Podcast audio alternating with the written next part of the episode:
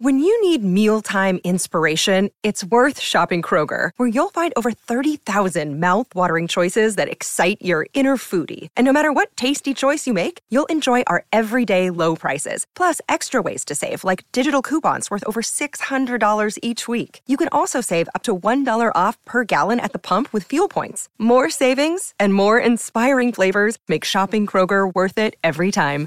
Kroger, fresh for everyone. Fuel restrictions apply. Hello, it is Ryan, and I was on a flight the other day playing one of my favorite social spin slot games on chumbacasino.com. I looked over the person sitting next to me, and you know what they were doing? They were also playing Chumba Casino. Coincidence? I think not. Everybody's loving having fun with it. Chumba Casino is home to hundreds of casino style games that you can play for free anytime, anywhere even at 30,000 feet. So sign up now at ChumbaCasino.com to claim your free welcome bonus. That's ChumbaCasino.com and live the Chumba life. No purchase necessary. VGW. Void were prohibited by law. See terms and conditions. 18 plus. It's time for today's Lucky Land horoscope with Victoria Cash. Life's gotten mundane, so shake up the daily routine and be adventurous with a trip to Lucky Land. You know what they say. Your chance to win starts with a spin. So go to LuckyLandSlots.com to play over 100 social casino-style games for free for your chance to redeem some serious prizes. Get lucky today at LuckyLandSlots.com. Available to players in the U.S., excluding Washington and Michigan. No purchase necessary. VGW Group. Void were prohibited by law. 18 plus. Terms and conditions apply.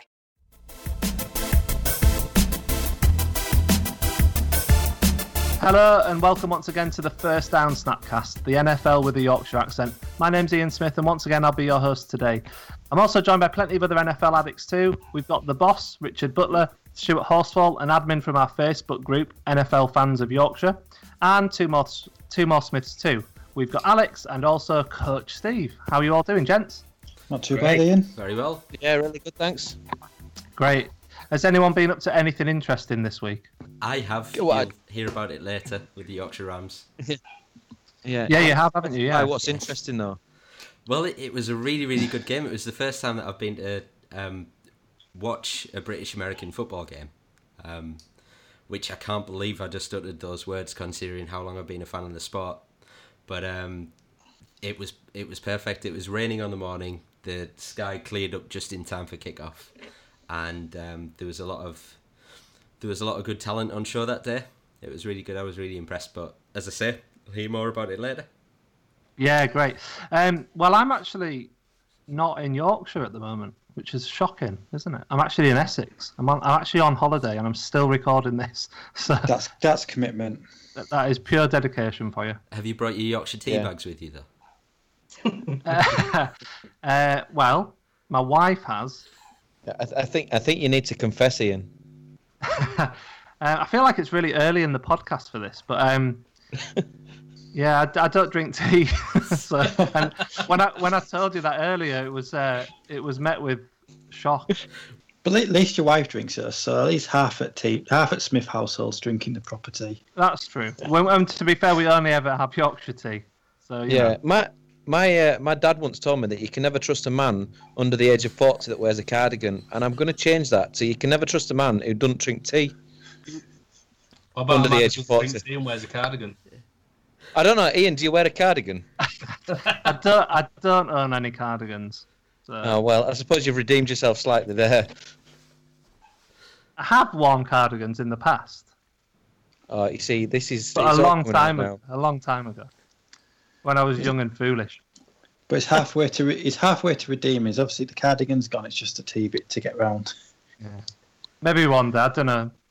You can do it. We have faith in. Anyway, right, on today's first down snapcast, we've got a packed show for you. Um, we're going to be chatting about uh, the Great Britain national team, uh, as well as looking at some of the regional uh, gridiron news too. Alex has already alluded to that. He went down to see the Yorkshire Rams earlier in the week.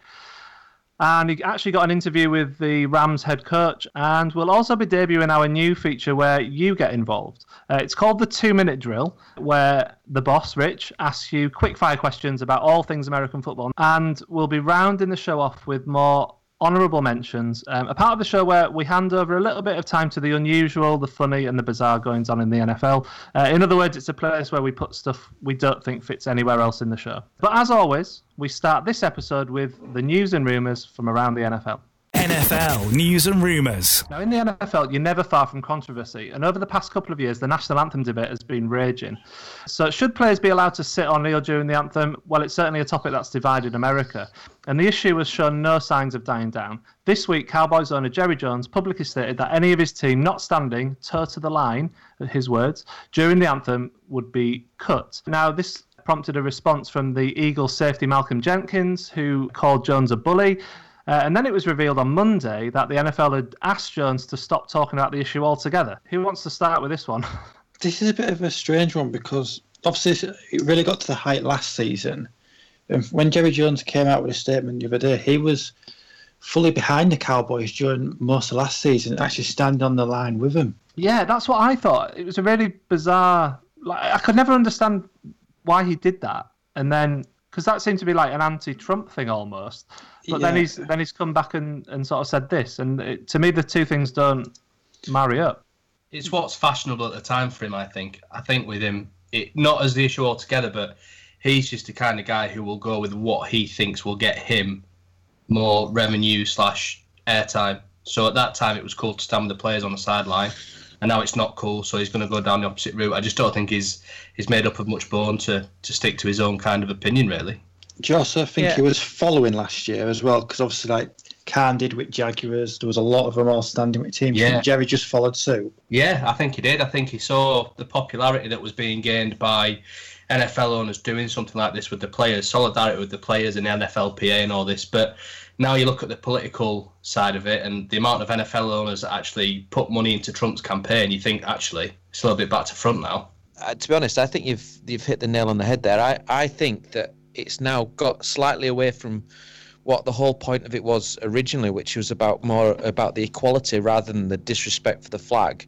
Um, and since Trump's got involved, and it's turned into that kind of this political whirlwind where I think a lot of the owners are now concerned about what Trump is going to do to them to hit them in the pocket. And I think that's why you're seeing quite a lot of them swing from where they were originally to where they are now. Because I actually think if you sit down and talk to some of the owners, I think they would side with a lot of the players with regards to their issues where they had around obviously black equality. I think that was the general root cause of the issue. And then Trump seems to have turned it around to be something where they all the players hate the flag and they don't respect the flag and they don't respect the services. And I think that's that kind of gets away from what it was originally.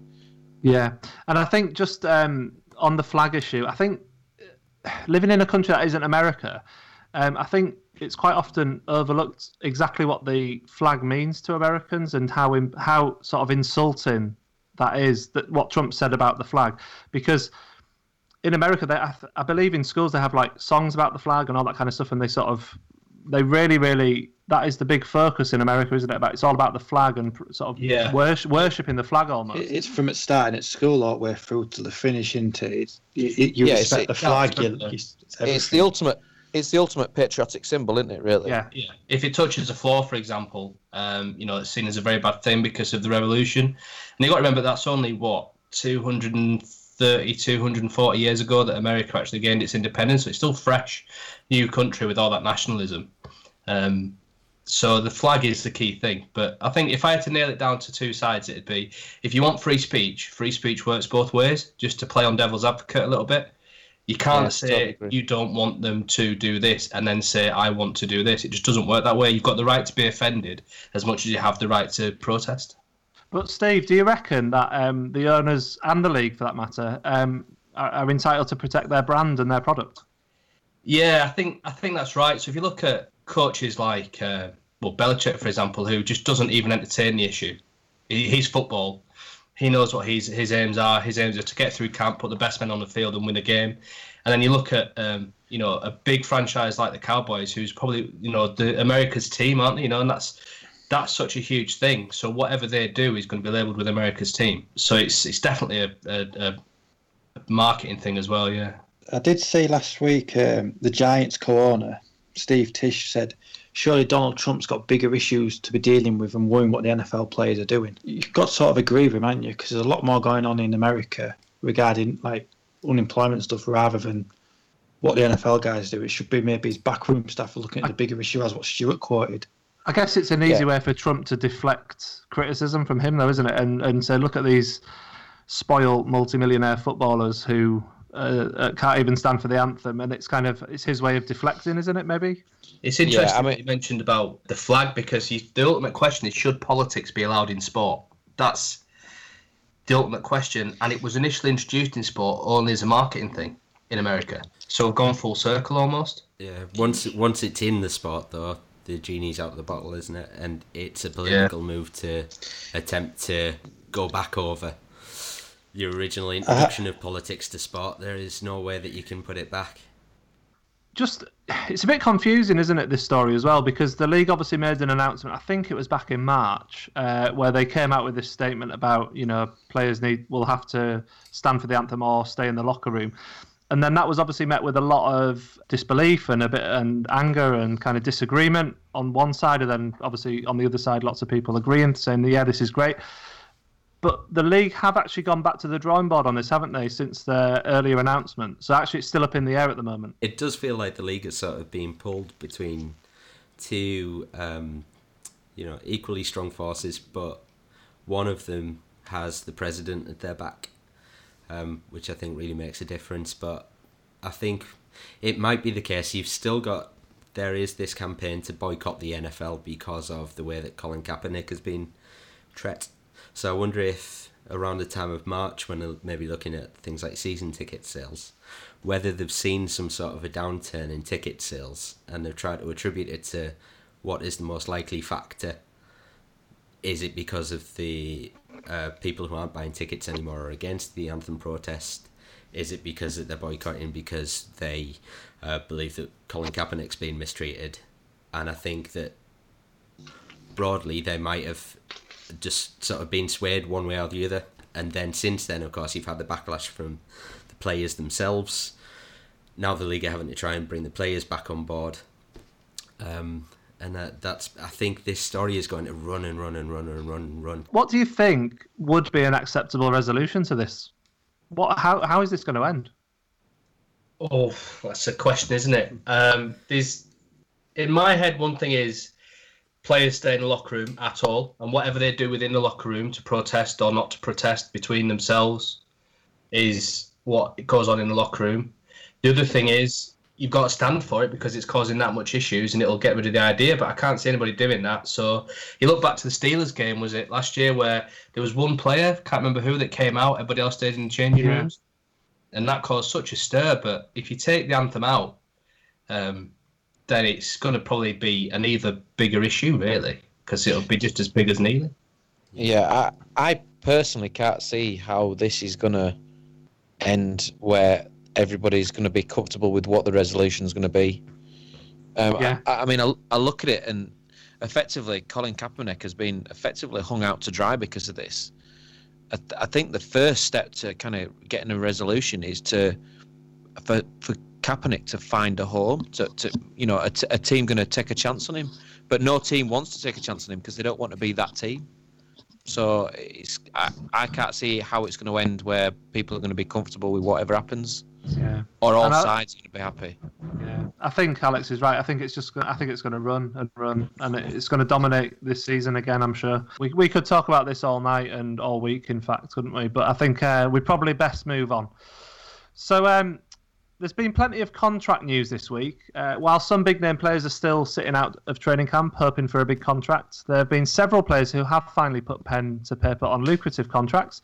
Uh, the most high profile one of these was the number three overall pick, Sam Darnold, who penned a $30 million four year deal with the Jets on Monday. But this wasn't so much about money uh, as it was the details of his contract, wasn't it, Alex? Yeah, so oh, it's it's about the wording in the contract. How it- it's something about the Jets didn't want him hiking up mountains in his downtime, and whether that's a really important thing to Sam Darnold, I'm not sure. But whether you'd want your employer to say, you know, you can't go skiing or, um, you know, take karate class or you know, whatever you want to say, whatever your interest is, whether your employer can dictate to you, there is no way that you can do that or you're going to breach this multi-million dollar contract. I can sort of see why there was the standoff.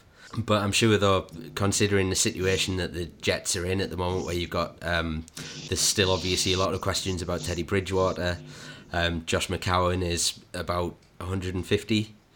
Um, it's to get some fresh blood in that quarterback corps, and Sam Darnold arguably looked the most stable contender of those that top class of uh, rookie QBs coming into the league um, this year. Um, definitely, was up there as deservedly as one of the top three. Um, he's someone that the Jets really need to get into the team quite quickly this year, I'd imagine. Yeah, they definitely have a lot of faith in him, even though they've got maybe it's just to want to protect that asset because they are, you know, they are giving him is it a twenty million dollar signing bonus? that he's yeah, he's, he's basically yeah he's. I was I was reading the other day. He's um he's the first ever top five pick to uh, to get all his bonus up front. Uh, he's going to get twenty million dollars in one go in the next two weeks. But they were very uh, leading up to the draft. It was Jets were the most linked with Darnold out of all the other teams wanting quarterbacks. It was always Jets and Darnold name what was going together, whereas the other teams like Bills and Arizona kept flittering between the quarterbacks. Jets always seemed to stick with Darnold. Yeah, I, I, I still don't think he'll start. I really don't. I don't think he'll start week one. I think it'll be uh, I think it'll dependent on how Teddy does in pre-season, but I think uh, Josh did reasonably well towards the back end of the season once he'd blown the rust off a little bit. Um, I, I, can't see him spending that much money and throwing him in to fail. Um, I think they'll mm. they'll go elsewhere. And he's yeah. very young, isn't he? Yeah. He's, well, he's, he's, he's, he's only twenty one, I think. Yeah. Yeah. I think he, um, if you look at um, camp as well, he hasn't actually even taken most of the reps. I don't think. If I remember rightly, he's only had about ten reps with the starting lineup receivers, whereas I think it was McCown that had the most reps. Um, so maybe right, they're not looking at a start of week one, unless they're going to see what he's like in preseason. I think as well, um, the team last year they they were very similar to Buffalo in the way that they played last year. They um, they did much better than I think most people would have predicted. And especially that wide receiver corps at the start of last year, it looked a little bit unclear. Um, and then obviously you had Robbie Anderson came through, had a really good year. Um, Kearse didn't do too bad once it once it brought him in. Um, this year, um, it looks to be like you would imagine that they would they would still want to trust McCown for you know, yeah. whether it's just another 12 months that they can wring out of him while they bring someone else through. They've even signed um, Terrelle Pryor, of course, had his great year with Cleveland, um, catching passes from Josh McCown as well. So um, maybe that's something that's going to bolster um, that wide receiver game, especially if if you know Anderson is is another one of these big name players well, who get suspended this year. Yeah, well, I think their their number one wide receiver will be uh, Quincy, won't it? Quincy Enunwa and he, he spent quite a he spent quite a lot of time last year on the PUP list. So um, they've got they've got more options than last year. I just I think what they'll do is I think Josh will be the start of week one, and I think they'll use preseason to shop Teddy Bridgewater. They'll they'll try and put him in the window as for a for a trade. Darnold obviously wasn't the only one uh, to pen a contract this week. We found out on Tuesday that Vikings wide receiver Stefon Diggs also agreed a five-year extension on Tuesday. Stuart, you happy with that? Uh, I, yeah, very happy. I, am really happy with the work that, or the, the business we've done with regards to contracts over pre-season. We've got quite a lot of the core squad now nailed down till 2020. So I think there's going to be some uh, some good years uh, in Minnesota, and I'm, I'm, I'm kind of looking forward to it. Or we'll be brilliant on paper and rubbish on the field. So we'll have to see what happens. Is is Cousins the man to lead you? Uh, I think he's more so than what we've had previously. I think everybody was surprised with what Case did last year. I don't think anybody expected that once Teddy went down and then Bradford went down, that your, your third choice quarterback is going to come in and, and be that productive. I think the playoffs were a bit of a step too far for him, yeah. and I think some of the cracks in his game started to show, and that meant that there was cracks in everybody's game. And I, and I don't think, I don't think the Vikings held together in the playoffs as well as they played through the pre uh, through the season, and I think that the the team need to address that as a whole. Um, there is some questions over whether Cousins can, you know, do it in the playoffs. Um, I, he's not actually been in the playoffs, has he? Or is he not even won in the playoffs? Only time will tell. But I definitely think he's going to have a good chance at it to, this season. I think he's a playoff QB. I, I think he really is. Um, sorry if we're still we're still talking about Kirk Cousins. Um, yeah, because with the Redskins, you don't exactly get the chance, do you? But if you look at him when he does successful drives and you see the energy that he brings, and you watch his interviews and see the energy that he brings, and when he got picked up by the Vikings, how ecstatic he was to be there. Yeah, uh, t- to be honest, I mean, I was I was absolutely delighted when we got him because, you know, the amount of yards that he puts down on the on the passing stats, he he, t- he kind of ticks all the boxes that you're after, and you know, we are quite loaded on our offense. That Yeah, I was just going to probably- say, Stuart, you've got the Vikings have got a really good roster, and and you know, okay, Cousins might not be the best in the league, but you know, he's going to be good enough, isn't he? I think to to lead a, a playoff charge. Well, I mean, you've got probably, arguably, two of the best receiver duos in the league at the minute in Diggs and Thielen. You've then got um, Kendall Wright and Laquan Treadwell backing that up. You've got running backs of Latavius Murray and Dalvin Cook. So, I mean, he- he's not going to be short of options. You know, we did quite well on offense last year, so let's let's see where we go. But I'm I'm I'm happy with Cousins. Yeah, I mean, I th- I personally think the Vikings are serious contenders this season. I really do. Yeah. I also like the fact that we're talking quite a lot about the, the Vikings. It, it, it's good. It's get, good to get that out there. I was concerned on this podcast would be overrun by uh, talk of Patriots. No, not all. Every team gets a chance. But um, just to go back to the Diggs deal, I was looking at some of the numbers before we came on, and he was going into his fifth and final year, his, his final season his rookie deal. And if he hadn't signed a new contract, he would, I know it's a lot of money, but it was only standing to make 1.9 million for this season, whereas now he'll take a 16.9 million guaranteed. Wow. Yeah, he was. He wasn't an early draft pick. That's why. So, that, to be honest, the Vikings took a bit of a chance on him, didn't they? Yeah, they did. But he's now that pay now puts him in the top ten receivers in the league, and he matches Sammy Watkins and Brandin Cook deals. But wouldn't you say he's a top ten receiver? His his his stats, especially for last year, put him in there. Yeah, by far. I mean, the, the the question I'd ask is, would you have, would you rather have Sammy Watkins or would you rather have Stefon Diggs? Well, personally, I don't want. I'd want Diggs because he's consistent. He's done it with not a fully fit quarterback, a second string quarterback, a third string quarterback. Whereas Sammy Watkins has had options before. It's not worked, and he keeps moving around the league now to try and find home somewhere. Well, the argument about Watkins was that he was used. I mean, especially at the Rams, he was only really used as a deep threat. They didn't really trust him in, in anything else. So, I personally think Diggs is a better all-round receiver. Yeah, think he's still only 24. You know, he's got he's got, probably got his best years ahead of him. Definitely, and I think this goes back to I think Stuart might have mentioned it last week that when Vikings draft someone, they stick by their decision. They'll give it as much time as possible. Yeah. Purple people are coming. Um, so just kind of linking the next story with the current story on contract. So we're, we're looking at the new rules. So the NFL loves a rule change, and uh, this season's going to see a couple of significant ones. So there's the new kickoff rule, which we'll get onto in a minute, but there's also the new helmet rule, and um, and that kind of links into Roquan Smith and his contract uh, issue with the Bears. Alex, do you want to explain what's been going on with his contract? Yeah, so um, so far as I know, there is this new rule about um, initiating contact first of all from from the helmet. Um, whether that's been something that they've seen uh, Roquan Smith traditionally did in college, maybe. Um, I'm not. Sh- I'm not so sure. But he's he, obviously the the Bears' defense looks.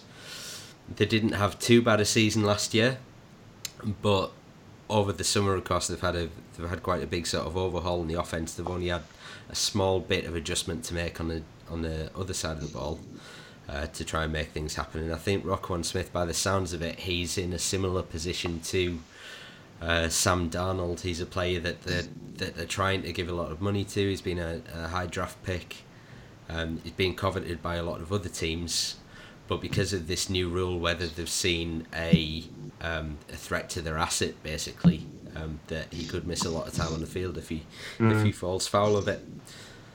Yeah, and I think um, just sort of linking to Sam Darnold as well. I think part of because you mentioned about him not being able to do like mountain climbing and all that kind of stuff. I think the other part of it was that he he could have voided some of his money, couldn't he, or his contract, uh, if he got like a suspension or if he got ejected from a game and things like that. And I think that was what was affecting Roquan Smith as well. So you can understand from the from the player and the agent's perspective, the hold off there. Just one for all the guys I maybe to discuss. Obviously, with this new lowering head rule, they've brought in a 15 yard penalty for it. But also, it's, they're looking at following a college rule and that ejections could be mandatory or based on the severity. What would you think to the officials? Do you think they'll enforce them, or how strictly will they stick to them? I, I me personally, I think that they should they should be quite strict when it comes to at least initiating contact with your head.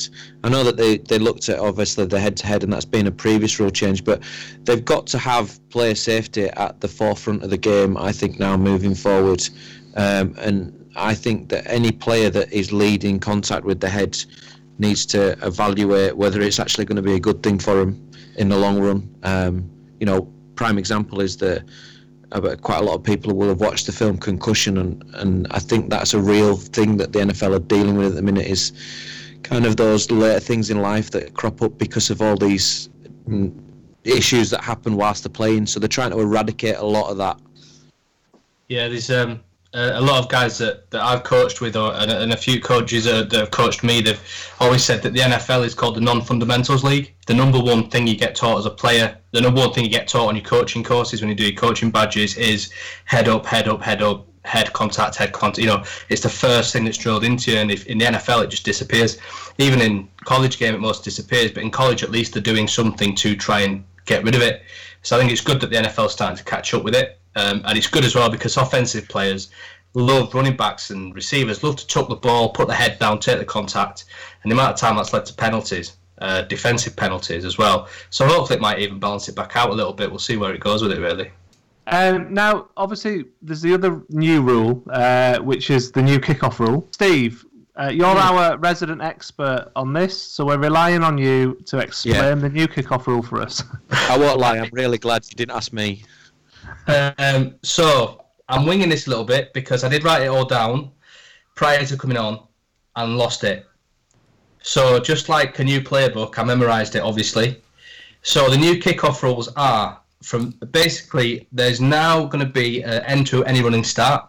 So uh, previously, where a uh, player can line up on the 35 yard, uh, 30 yard line uh, for a kickoff, if it's kicked from the 35 yard line, they can no longer do that and run with the kicker. So they now have to stand on a 34 yard line and go from a, a still start. And the idea is uh, slow down the coverage units and, and, stop the speed of collisions in time of player safety. The next step is that eight of the 11 return team players have to be in what is called a setup zone. So this is a 15-yard zone that's just a just a bit higher than midfield, I think, where they have to be, which is usually a 10 yards back, but usually you put every guy back to get to get some nice nice big blocks, and it it's to kind of make it a little bit more like a punt in a way, because it means that the blockers will have to run down with the coverage team, so it'll make blocking similar to that of a punt as opposed to just one guy waiting in a lane to sort of knock you out, as it were. So that would leave with the eight guys in the 15-yard uh, sort of exclusion zone or setup zone. Uh, that would uh, that would leave three guys uh, as your return guys. So you could have one return guy and two guys in front of him um, uh, waiting for the return. But another change is that they're not actually allowed now to do what we call a wedge block. A wedge block is where you would essentially uh, double team um, any gunners or anybody try to get downfield. You can't do that anymore. It can't be a two on one event. Now, I don't know how they're really going to police that because sometimes it happens, sometimes it doesn't intentionally, unintentionally, because there's that much going on on kickoffs that it's, it's really hard to kind of do it. So they thought, well, the best way to stop that would be to not allow blocking within the first 15 yards. So there's a lot of changes here. Are you keeping up so far, guys? Or no, I, am with you. I'm with you. Yeah. With good, good. I, I, think you're doing a great job explaining it. There's, there's, actually loads to it, isn't there? There's loads there of different is. changes. Yeah, and the funny thing is that that's not even the end of it. So this is one rule within the game that the NFL are changing, where it's maybe seven or eight different elements. So you can't have any blocking in the first 15 yards. Now, the the the first question I had with that was, what about an onside kick? I was just going to say that. What's yeah. this going to do to the onside kick? Now I believe that the rule says that if the ball makes contact with the floor, then there can be blocking within that exclusion zone. However, that to me asks another question, which is, well, that still surely means that the the hands team, the onside kick team, have are still 15 yards behind the ball instead of 10. So there's, there's a discrepancy that I've not kind of worked out yet there.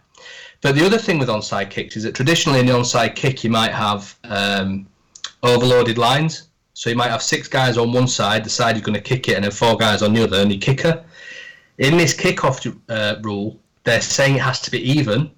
There has to be two guys outside the numbers, two guys inside the numbers at all times, and five on each side. So again, onside kicks are going to be interesting because they're going to be so well disguised. So it'll be interesting to see what happens with that. And I think this is the final aspect, guys. So we're getting there. Is that a touchback? So the cemented touchback rule from last year that it's going to be from the 25 yard line. So there's going to be no more 20 yard touchbacks. That's out the door. It's good. If the ball goes into the end zone and touches the ground, it's an automatic touchback. There's no need to kneel the ball. Ah, right. So you rule So the that's ball dead straight away. Yeah, so in times gone by where players have caught the ball, wait for the, the guys to get down the field, tuck a knee. If the ball's in the end zone and it touches the ground, it's an automatic touchback. So that's kind of it summed up. So the NFL's doing a good job of keeping it nice and clear, which is great. Well, I mean, uh, just just to add to that, the whole the whole point of that is again the NFL have got player safety in mind. So I know it, it's it sounds like a a big mouthful, but they've basically done it to try and reduce the amount of contact at kickoff. In a nutshell, Yeah, the the, uh, the most dangerous parts of football are the kick game and the punt. They're, they're the most dangerous parts because you've got guys essentially in armour running at each other from 40 yards away, um, hitting each other like a brick wall. Now, a lot of special teams guys will coach that you don't want to just have a big collision. You want to influence the guy, you want to influence his lane. But, you know, guys that I've that I know and guys that I coach, they just want to hit somebody. yeah, And it's scary to watch sometimes, I'll be honest. And some of the guys on special team are big. Yeah, yeah. Um, but the exclusion zone, only having three guys back is going to be interesting because if you, you know, you have to make a choice as a coach there to put your fast guys up top because they can't then peel back and hit up because they're not allowed to hit within that exclusion zone. So it'll be interesting. Do you think you could do with um, coming back and re-explaining this once we get into the regular season, Steve? Would you fancy that? Uh, yeah, I'll do my best if you like. Um, if anybody's got any questions, you know, bang them on the Facebook page or whatever social media we're using, and I'm more than happy to do um, a coach Ryan board, except get the answer right. Um, and um, that was a nasty dig at coach Ryan board there. I'm sorry, coach, if you're listening. I, Um, ju- I, I'm just glad there's not a test at the end of this. yeah, so am I. Um, You've been taking notes. It's it's interesting because it's the the thing is people think you know you think coaches will say right just kick the ball out the back of the end zone. But you want to pin somebody back as close to the one yard line as you possibly can. And it's about your coverage team. And if you've got two guys outside the numbers and two guys inside the numbers um, you've got to just be so disciplined so disciplined. It's going to be interesting to see how it pans out in that first the first Thursday night game when the Eagles kick off the season. Yeah, I, I, I'm a bit like Richard. I, I kind of I've read the rule and I You need to understand visually see it, it. Uh, but I think I need to visually see it unfold before I kind of really understand what they're trying to do. And I, I basically I agree with the concept of trying to reduce the contact. So I kind of I'm on board with why they're doing it. I just I don't understand really how it's going to pan out until I see it. Yeah. Well, the interesting thing about the contact is not just inside this rule, but inside of other additional rules. They're now going to try penalties from the New York office. So if there is a, a dangerous play on a kickoff or a dangerous play anywhere, the New York office, I think, and I might be, I'm very happy to be corrected on this. I think they can actually tell the official to enforce a penalty on it. To be fair, I think I've, I've I've heard that I've heard that as well. Yeah, so it'd be interesting to see how that, if you know, if it's something that, that happens, if I've heard it. Um, but you know, it's it's it's interesting. Really, is interesting from my perspective as a you know tactician. It's really interesting. From a fan perspective, I think you're still going to see big hits. You're still going to see, um, you know, except only thing that's going to look different is a kickoff will be a little bit more like a punt once the ball's actually kicked in terms of how it's how it's returned. But yeah, I think that's the similarities you'll see really if you were to think about looking at it. Just imagine it a little bit more as a punt than a kick-off, really. Well, It'd be interesting to see if um, EA Sports or Quickshare might be able to see this on Madden 19 next week when it's launched. Yeah, let us know. Yeah. You can have a play around with it, yeah. Great. Oh well, thanks for that, Steve. That was um, that's really useful because I've read it and I've looked at it, and uh, yeah, I think I'm like you- the other guys. I think I need to see it, and it, it'll become clearer. I think once we we see them lined up. You're not alone in that, guys. That believe me, I need to see it as well. Now, here on the First Down Snapcast, we like to focus on what is going on closer to home as well as the NFL itself. And this week has seen plenty of action for Brit- for British teams, including the, the Great British national team and the Yorkshire Rams. Coming back to you on this one, Steve. Um, the Great British na- national team. Yeah, so they've been out competing in the Euros. They've just had a game today against France. A lot of guys gone out there, and it's just good to see the um, you know the national team getting out there. Because a lot of people, I'm sure our listeners won't even know about them, uh, which is a bit bit of a shame because homegrown you know and, uh, homegrown American football is something that's becoming more and more popular. So hopefully, um, guys now will be inclined to, to search it out. But there's a lot of guys from um, uh, there's a there's a couple of guys from Yorkshire that have gone out. One of the guys from Leeds, a guy called Sheldon, has gone out. He's um, he's playing there, um, and also um, a lot of um, interest around how they're going to get on. Our whole restore the raw philosophy is get the GB team back on the map, and I think the guys doing a good job of that. There's been 2,000 people watching the, the stream, so hopefully it'll be a, a nice uh, a nice run out for the guys, and they can comp- compete hard. Yeah, I mean, I watched. Um, I didn't watch much of it because I didn't have the chance, but I did catch about, about ten minutes of the um, the the game against Finland. And uh, to be honest, it was it was a bit of a slaughter, wasn't it? It, was, it didn't go well for the, the GB team, but um, I think the, the Finnish team looked uh, pretty much more organised and bigger and stronger. And Yeah, the Finnish team are um, the, the more or less a semi-professional outfit. I mean, the um, we've got a lot of guys from the UK uh, and a lot of guys from France that go play in Germany and Finland to compete there. Um, but the guys, um, the guys seemed to compete, which was great. You know, fourth quarter they were still lining up, making shots for the end zone. Um, so I've got got a lot of time for that. Maybe could have been stronger in the trenches. You know, it looked as though um, you know our roll line was struggling a bit, but um, you know number four, Josh Amis, uh, who I believe plays for the London Warriors, you know had some really really good offensive, defensive uh, snaps. Um, Yeah, I think mean- I just record that as well, didn't you? You noticed picked up on that. Yeah, I mean, I um, I watched um, a large percentage of that, that Finnish game, and, and to be honest, I was I was quite impressed with um, with how they got on. Um, I know that I'd spoken to you before, Stephen, and obviously, I think the GB team are a little bit behind the curve with regards how advanced our game is in this country compared to the Finnish. Um, but I thought we competed really well. I thought the D stood up really well, and I think, like you said, I think Josh every time he touched the ball, he seemed to be making some big, big plays. Um, he did a pick six, which I thought was absolutely amazing because I don't Yeah, even know was how he got. I don't even know how he got through that um, down the side there. I thought there were some good players that um, I thought they could have mixed the playbook up a little bit. I, they seemed to go to the flat quite a lot with the run game um, when they struggled to run it up the gut. But I, I could definitely see some positives of the, the team moving forward. So I'm, I'm keen to watch them again. Yeah, it's good. And and today as well against France, you know, it wasn't a result that, that, that the team would have wanted, I'm sure. But listening to the head coach at um, at half time, what he was saying is that yeah, you know, there's still a lot in the playbook to do, and is there's still a lot they can they can call on, and I think it's about finding their feet and finding their comfort. But I was really impressed today with um, with uh, Pat Daly, who's the, the quarterback number seven.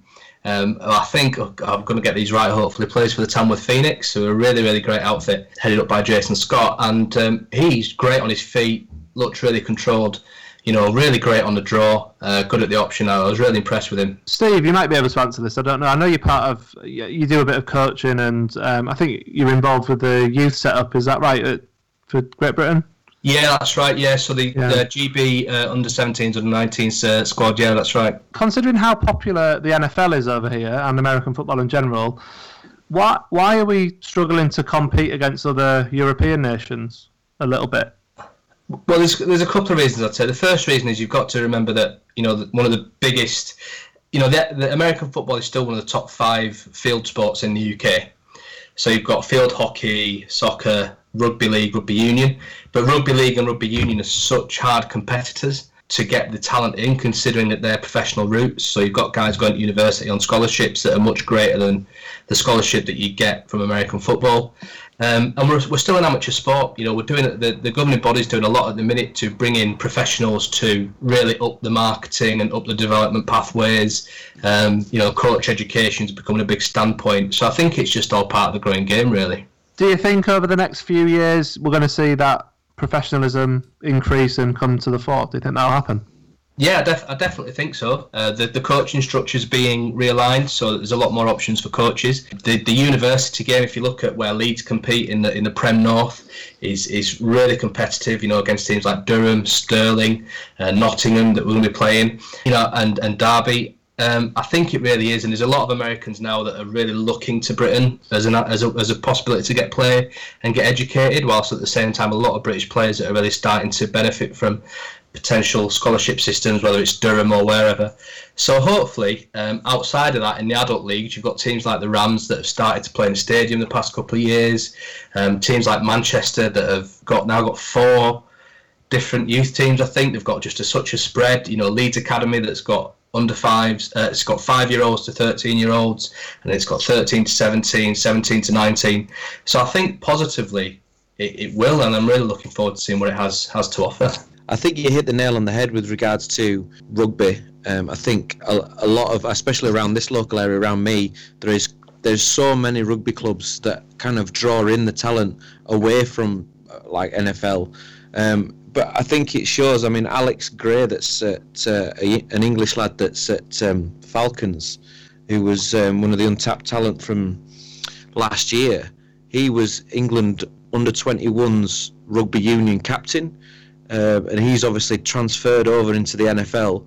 So I think we've got a quite an untapped um, talent pool, and I think the NFL will see that because of rugby, and, and they've got a lot of transferable skills. But like you say, like Steve says, it's it's getting them out of in, getting them out of rugby and into um, the NF, uh, into the American football, which is going to be harder said than done because of, like you said, the kind of the professional roots that they've got the good thing about it is that we have we are getting a lot of support. I know personally, you know, any Jacksonville fans out there, the amount that Jacksonville is doing in the UK to grow the sport is unreal. They've got the Jag Sevens Cup where the winner gets tickets to the Super Bowl.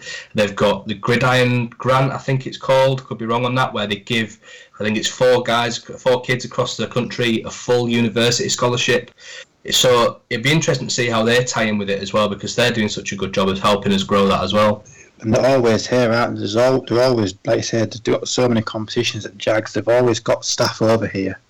Mm. Yeah, and the good thing is, is, although as a tea drinker you won't appreciate it, but the Jags actually paid for the coffee and tea at the coaching convention, so they're definitely uh, books. Did they provide some nice chilled water though?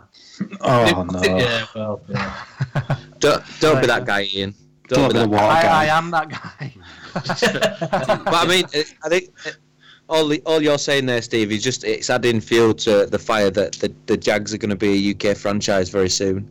Yeah, and and you know what? I really really hope they do because if they're doing what they're doing now and they're not actually a London franchise, imagine what they could do as a London franchise. Yeah, totally agree. I, I think that if if they came across, it, it'd be it'd be brilliant. Now the question that I would ask is that if the Jags came across and became I don't know, the, the UK Jags or, or whatever they decide to be, would we change allegiances to follow the UK team? You know, Stuart, I think about this every day. And it's because I've got a Jags cap sat on my uh, my cabinet next to me as well as a Patriots cap. I need I to keep forgetting that, I keep forgetting that you were bought. Yeah, I was bought, and I'll be bought again because I think I'm I'm, I'm officiating the um, the Jag Sevens Cup in Manchester in a few weeks' time. So if it's another free hat, I'll be bought again. That'll be it. Easily bribed. Well, it's, it's free in it, and us Yorkshiremen, you know, we'll take anything for free. Absolutely. Apart from tea. no, is that just me? Is that just me? Anyway, so anyway, the future's looking bright by the sounds of it. Anyway, so it's the next five, ten years are going to be really exciting, aren't they, to see uh, what's happening? Uh, Alex, uh, you actually went down and watched the Yorkshire Rams the other day, didn't you? Yes, I did. The um, the last home game in the regular season. And how was it? It was terrific. Uh, really good as a spectator. Um, I was fearing the worst when I got up on Sunday and there were uh, black skies. The heat wave had suddenly vanished, and I was thinking, "Oh, this is going to be." I wasn't sure what the facilities were going to be like at the South Leeds Stadium, um, but it was it You- was really really positive. Um, Yeah, you were you were telling me actually the you were a bit impressed with the stadium and the setup, weren't you? yeah, it was really good. Aside from the uh, they seem to have a problem with wasps, um, but aside from that, it was uh, it was terrific. It was really really good fun. Um, the everyone there was even the security staff that were working there. They were they were really engaged in the game itself as well. Um, it was a little bit of a one-sided contest in the end, as the scoreline would suggest, fifty-three to zero. Um, but for the wealth of talent that was on display, um, there were some genuinely really good players um, from both sides as well. Actually, um, there was uh, Glasgow didn't really trouble the end zone, but there were a couple of players where they had a, a quick running back who peeled off a couple of really, really good runs in the second half. Um, but for the Rams, really showcased a big passing ability. Mostly, I think most of their touchdowns, if not all of them, came from uh, uh, really good, really long passes. Um, they did also have uh, they had a, a, a couple of quarterbacks across different styles. So you had sort of the, the small, quicker uh, quarterbacks, and then you had this guy who um, the defense had to sort of triple team him at one point, and you could hear him from the stand shouting as he was as he was ploughing through them. Um, it was uh, it was overall it was really good fun. Yeah, um, decent attendance too for that that type of a game. Although I'm led to believe that when they do have um, national finals in that stadium, um, they can get fans from teams all over the country going, and they can completely fill it out.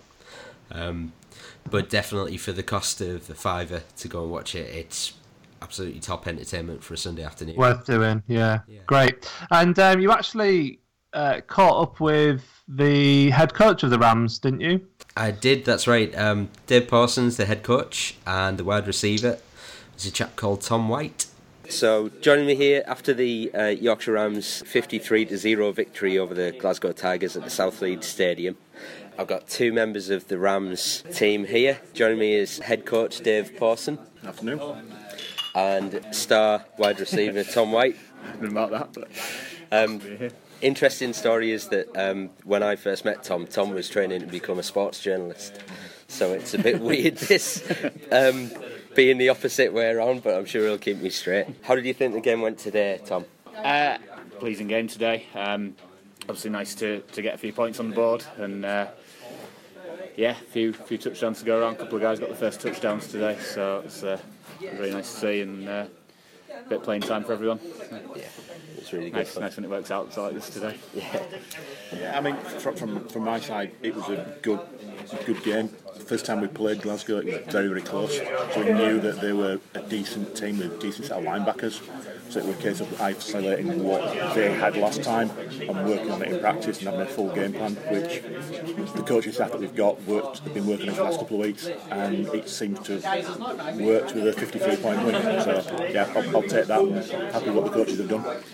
So it's a couple in a row now as well. Plenty of points against Leeds last time out as well. So it's uh, of, yeah. I'm finding that form again now after a little dip mid-season. and A couple of good games together now. We've got Lancashire next week, and that'll be a really, really tough game. We're still in the hunt for the playoff spot with Lancashire, so we've got to beat them and then hope the results go right on the last day of the season. So we've got Gateshead on the last day, and Lancashire have got Northumbria on the last day. So if we win out and Northumbria win the last game, we're in the playoffs. If either of those games don't go the right way, we're out of the playoffs. So it's, it could work, literally come down to the last game of the season. Yeah. I was talking to one of our guys the other week for our Saturday programme. He was saying it's basically it's playoff football already. It's, yeah, the last couple of games have been. It's, we've had to win these last few games and, and keep it rolling into the postseason if we get there. So, think it's been in that mindset. the, the last few games have been getting the momentum for the offense and getting us back on track. We we played a really tough game with Northumberland at their place and came off on the wrong side of it, 34-28, with a couple of pick six, well, two pick sixes against us. If one of those don't go in, we win that game. We came to our place and to be fair, Northumbria did a really good job. Got a lot of new players in, and they they did everyone well and st- stopped us completely. Then it was case coming back in the last game against Bobcats in Leeds and just trying to get that momentum going again from a defensive perspective, which we got 67. The hard part today was to make sure that we kept that momentum going. It's what we've been talking about for the last week. It was just keeping. We got the foot down and not to ease off. It's, the nature of the game in this country. You go 35 points up, second half, it's a running clock. We had two possessions in the second half, and we only got a touchdown and a field goal. Yeah. Uh, it's just not, a look. not a lot you can do about it. Yeah. That's just how it is. Um, what have been the real highlights of the season for you so far? Anything that really sticks in your memory as a terrific game or your favourite player? We've we've had a, a few good wins. We beat uh, beat Gateshead pretty well early in the season as well. Um, so it's, I guess it's those games and, and putting those points together and just trying to get that momentum going. But even like the games we've lost have been, apart from the last game against Northumberland, they've been good, tight, tough games which are know, exciting games to be a part of, and you.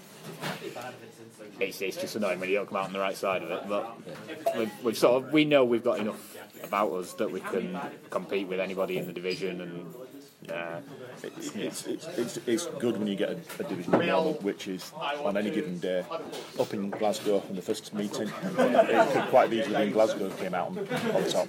Yeah. So any, any team on that day at the moment can win. Even the group of us. Um, it's just it's a shame that there just seems to be a little bit of a gulf at the bottom. Yeah. But that's just the nature of how the league is. Um, some of those teams, give them another year, they'll recruit well. They'll have experience being in the division. Yeah. And next year it'll be even harder. So it's just trying to get that, that balance right. You see these teams, even when we were putting those points up against the Bobcats a couple of weeks ago, they kept fighting all the way to the end. I was on the, the kick-off team, and the guy I was up against just never giving in, just giving out every play. And that's, that's great to see when a team's getting beaten like that, and they're still trucking, they're still working hard. Yeah, Shows the game's in, in a healthy place, I guess, in this country. Yeah. And for anybody who's listening who's unfamiliar with maybe how your league system works, is it does it work similar to like the English Football League where you'll have promotions and relegations? So There's promotions and relegations. The team that finishes bottom in the Premiership will come down this year, which has already been decided. That's East Kilbride. So they're already down and will come into our division next year. Then the top two teams in the division go into the playoff structure, and then the bottom team in, the, in our division gets relegated, which this year, unfortunately for them, it's the Leeds Bobcats, so they'll go back down to Division Two. And the top two teams, which at the moment is Northumbria and Lancashire, with us nipping at the heels. And the Midlands spots, the Northern, Southern Northern Conference, which is really weird. That's all decided. Leicester's won it, Sandwell's in second. So whoever finishes in second place, either Lancashire or ourselves, our first playoff game will be in Leicester, who we played last year, and it was a tight, close game with those guys. So yeah, all the teams are all starting to come together as a as a unit. Yeah. yeah. So yeah, on the, the structures, you've got the promotion relegation like the English Football League, but then you've sort of got the regional conferences as well, similar to what you have in the NFL and the American sports. So it's a, a bit of a hybrid of the two systems, I guess. Yeah. You mentioned Dave before this about how Yorkshire, when you've been involved, you've played against Glasgow a few times and you haven't the, lost the yet. The teams played Glasgow or, in their formal incarnation was uh, Strathclyde Sheriffs. We played them seven times. Um, I was fortunate to play in five of those games, never lost. Um, I've been the head coach in the last two, so yeah, so far I'm, I'm batting seven and a half. So it's it's always nice to have that. Wish it was against Lancashire, but there you go. It's just one of those things. So, um, if you, if you obviously you're aiming for promotion this year, what sort of big games will you be expecting next year? Will you be expecting as well to consolidate your position in, a higher league, or do you think it'll be a tougher not battle? Even, not even looked at that yet. It's- all, all I'm concerned about this moment in time is Lancashire next week. We've got to get. It, we, we can plan as much as we want for next year for going up against the likes of Sheffield and Merseyside and, and Tamworth and all that kind of guys. But we've got to get past Lancashire and we've got to get past Gateshead, and then we've got two games in the playoffs. There's still potential if results go our way. And we played to our potential. We've still got another five games yeah. to go. So it's just too early to even start looking at that. And finally, I just want to ask you as well um, what advice would you give to anyone who's out there listening to this who hasn't thought about playing the game before, or coaching the game before, or officiating the game before, Yeah. Or even just if they want to come down and enjoy a match day? What sort of advice would you give to anyone? Just get involved with your local club. There's a lot of club, clubs in Yorkshire. Know, there's Knottingley, there's the Bobcats, there's Humberside, there's, there's Sheffield. And that's at all different levels throughout the. And it's, yeah, it's all different levels all the way through. And then obviously you've then got the junior levels as well, the likes of the Assassins, Leeds, Beckett's. You've got Sheffield have got junior programmes. We've got a lot of this time. And there's flag football as well. So we've got all the best flag teams in the area. So there's lots of stuff. You don't want to do the contact stuff. There's still another route to be involved. And we're always looking for helpers on the game days and helping out in the stadium, on the sidelines. There's always stuff around that people can do. We're, we're quite fortunate in playing at South Leeds. It's a great environment to be in. It attracts people. We've got uh, probably somewhere around 150, 200 in the crowd today. Yeah. And, it, and it's it's just trying to build on that. And that's a day that really bad weather. So There's a good university system as well, the, the league at that level. A lot of our guys sort of play for the university teams and then join us late in pre-season, come play here. Um, guys like Tyler and Lysander have been two of our best players on defence. Come straight from the uni system and roll into this, so it's it can be year round if you're a student. Um, so yeah, if you if you're a student, you're looking to play the game, get involved with your uni team and, and stuff like that, and that's a great way into it as well. Yeah. Which I didn't do. I, I came into it later, but uh, you know, it's a lot of guys come into it that way, and, Yeah. and then roll on into senior teams like this. Excellent. Excellent. Well, um, thanks a lot for your time today, guys. welcome. Best of luck for the remainder of the season. Thank if you you very make it to the playoffs, Yep. See how we go. promotion, exciting times ahead. Yep. It is. Thanks a lot. Okay. Thank you. Cheers. Okay, so now it's time for our new feature, which is called the two minute drill. And as mentioned uh, in the introduction, uh, that's a guidance only. Um, if you want someone to lead you on a, a two minute drill in the last two minutes of an NFL game, Rich is not your man. But this week we uh, we caught up with one of our Facebook listeners, didn't we, Rich? Uh, Yeah, who, who, who did we listen to? Who, who did you speak to this week? Um, I, I was wondering who we could get for our first um, venture, and I managed to speak to um, fellow moderator admin in the group, um, Lee Hunt, who was willing to contribute. But we have already got a bit of popularity and got a list of people willing to take part already. Yeah, and absolutely. And if if you want to add yourself to that list, uh, please visit our Facebook group, NFL Fans Yorkshire, um, and just message just message us on there, and you can uh, and you can be added to the list. Uh, so here is Lee Hunt's two minute drill. Are You all right, Lee? Not too bad, mate. Not too bad yourself. Yeah, not too bad. Now let's get through these two-minute rundown questions. Who is your favourite team? Be uh, the Saints. How long have you been watching the NFL for? My initial interest sparked probably around 2011 from uh, playing Madden 2011, and that's actually what brought me on to be a Saints fan. Drew, Drew Brees was the, the cover star that year. After that, I didn't follow it too close. I've been more involved, I'd say, last three years, mainly owing to um, fantasy football, which I, which I really enjoy. What is your favourite memory as a fan of the NFL? Going away from the actual game and coming back to fantasy football again, um, as the listeners will be aware um, of Stuart, who's on the podcast regular, I have a bit of a bit of a rivalry with him in everything we do, and um, we were in the semi-final of the fantasy football season. And I found myself 65 points down, around that much. Went to bed, woke up in the morning. David Johnson had scored 40 points, and Antonio Brown had scored 30 points, and, and I and I nabbed it with two monster weeks from them two players. So I'd have, I'd have to say that I think that was that was pretty sweet. Do you prefer the running game or the pass game? I don't have a particular favourite. I think they're both important. Both both used at the right time to, to get a win over the line. If I if I had to swing one, I'd probably maybe go passing game. You know, if some someone chucks an hail mary it's a little bit more exciting. Have you ever attended a game, either in the UK or America? I've been to a couple down in London and uh, due to go to the one this year as well with Philly and, and Jags. I've been to Redskins and Bengals, which were the first draw in the UK, and uh, I also got to see uh, my beloved Saints as well and Drew Brees in the flesh against uh, Miami. Who is your favourite player? Favourite all-time player again, that'd be Drew Brees. But at the moment, um, flavour of the month is uh, Kamara. Very exciting first year. Looking forward to see if it hopefully doesn't have second se- season syndrome. As an NFL fan, fans always want that one marquee player from another team. Who would you want in the New Orleans Saints if you could go and get any player? Antonio Brown, 100%. Would love to see those two play together, but I don't think Steelers would allow that. But in a fantasy world, it'd be all day. If you could play the NFL, either America or in the UK, what position would you like to play or could see yourself lining up as? I'd uh, I'd love to be able to say quarterback right now, but I know I would be Gump. Um, so probably more on the defensive side, maybe maybe safety. I think that'd be quite fun. Thank you for your time, Sir Lee. No worries, mate. Um, if anyone would like to get involved with a two minute drill on our weekly episodes, if you can send an email to nflfansyorkshire at gmail.com or just comment on the Facebook page and we will be in touch to interview you. And to finish this week's show, we've got um, another regular section called Honourable Mentions. And um, basically, what we thought was, uh, you know, there's always things going on in the NFL. There's lots of news that we've discussed and stuff. But there's also interesting stories that float about and amongst the holding out and the contract deals and the hype about the new rookies.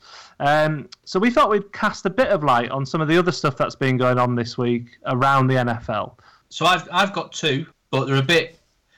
They're not huge stories, but they're just stuff that, as a defensive-minded person, I really enjoyed.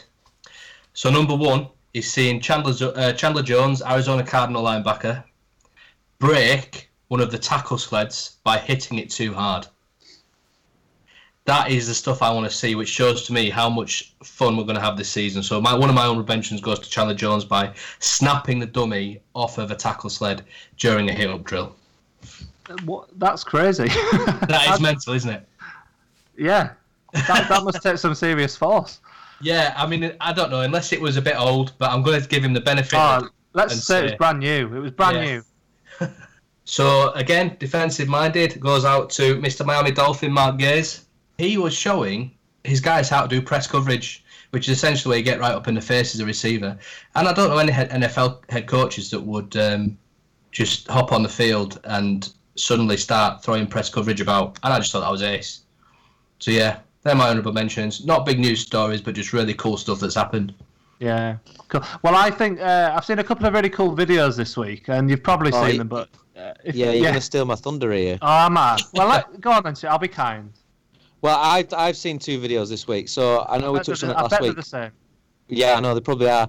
I saw uh, Griffin, um, which we talked about, we touched on last week, um, pick pick off uh, Russell Wilson in one of his uh, first training snaps. I thought that was amazing.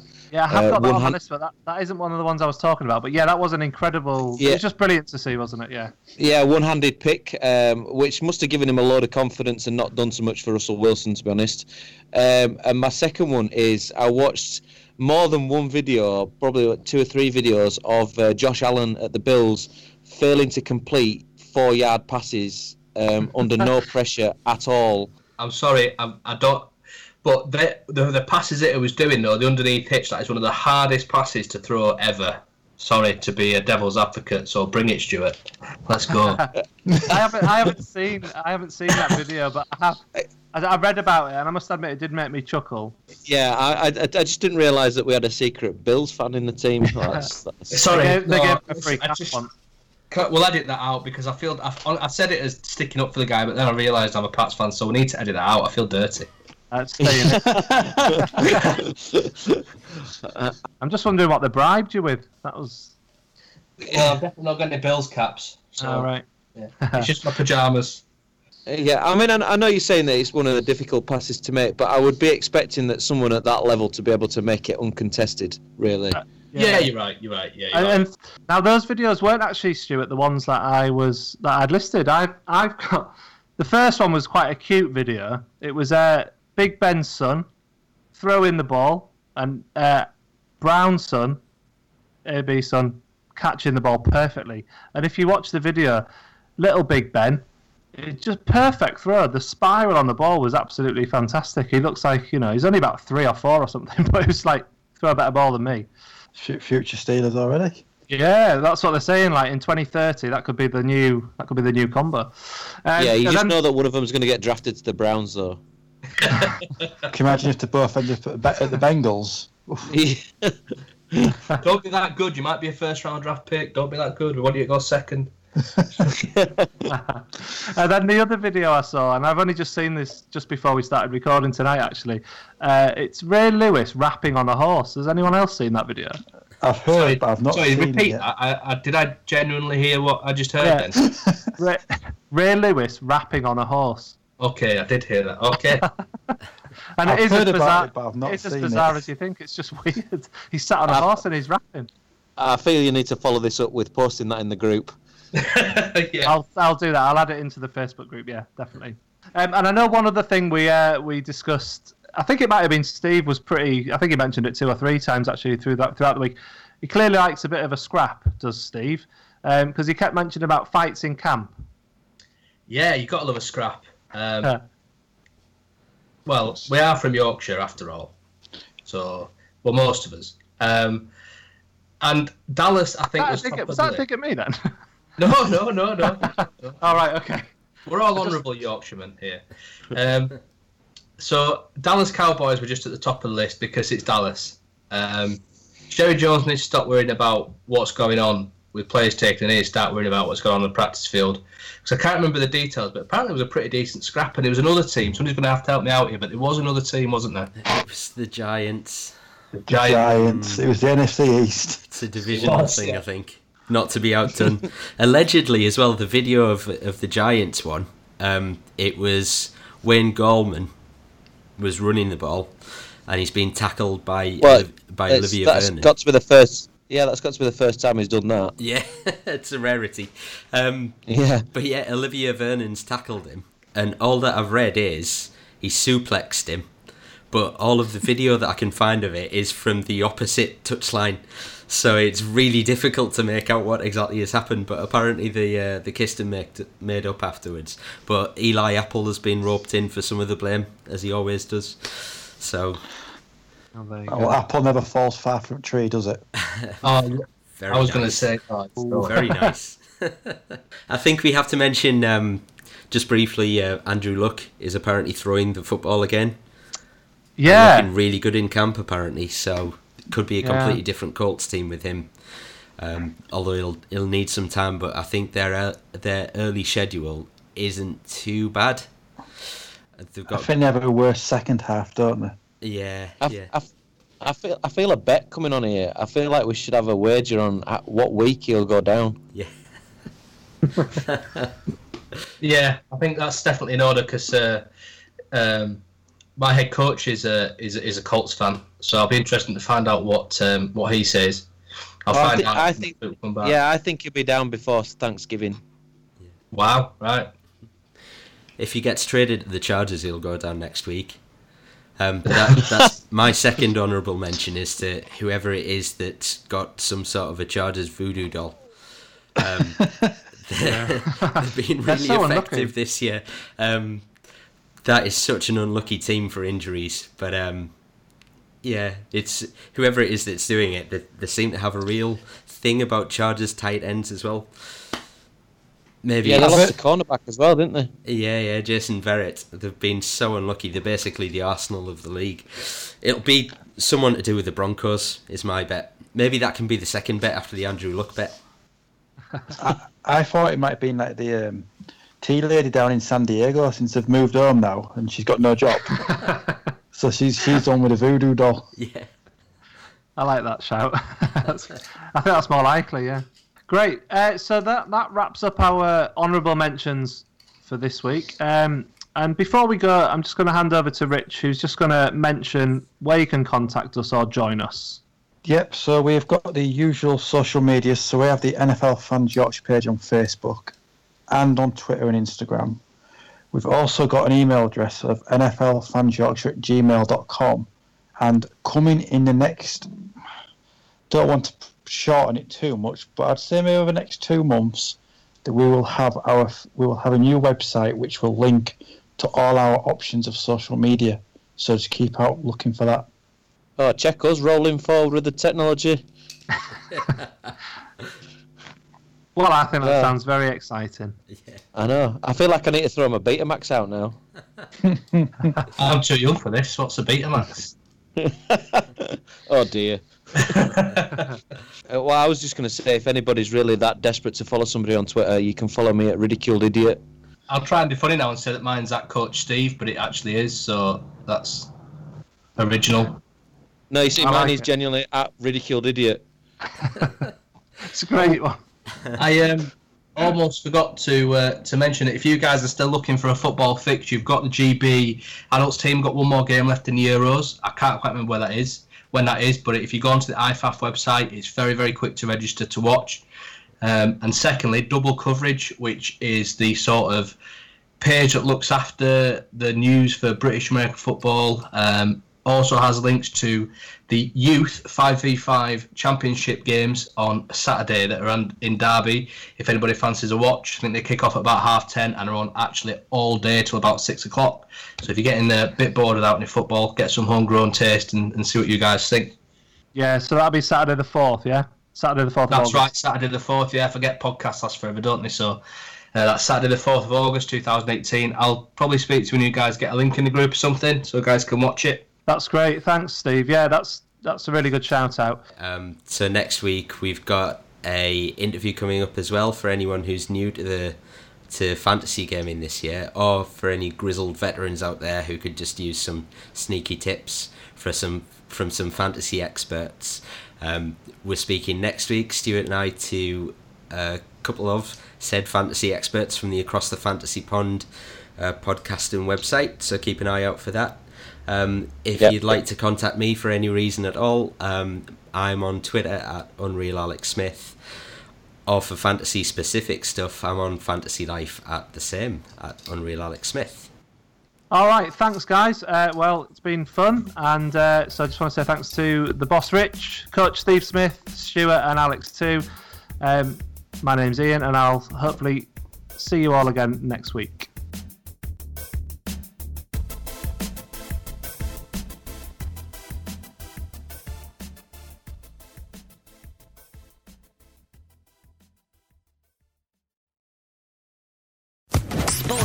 Sports Podcast Network. With the Lucky Land slots, you can get lucky just about anywhere. This is your captain speaking. Uh, we've got clear runway and the weather's fine, but we're just going to circle up here a while and uh, get lucky. No, no, nothing like that. It's just these cash prizes add up quick. So I suggest you sit back, keep your tray table upright, and start getting lucky. Play for free at LuckyLandSlots.com. Are you feeling lucky? No purchase necessary. Void where prohibited by law. 18 plus terms and conditions apply. See website for details.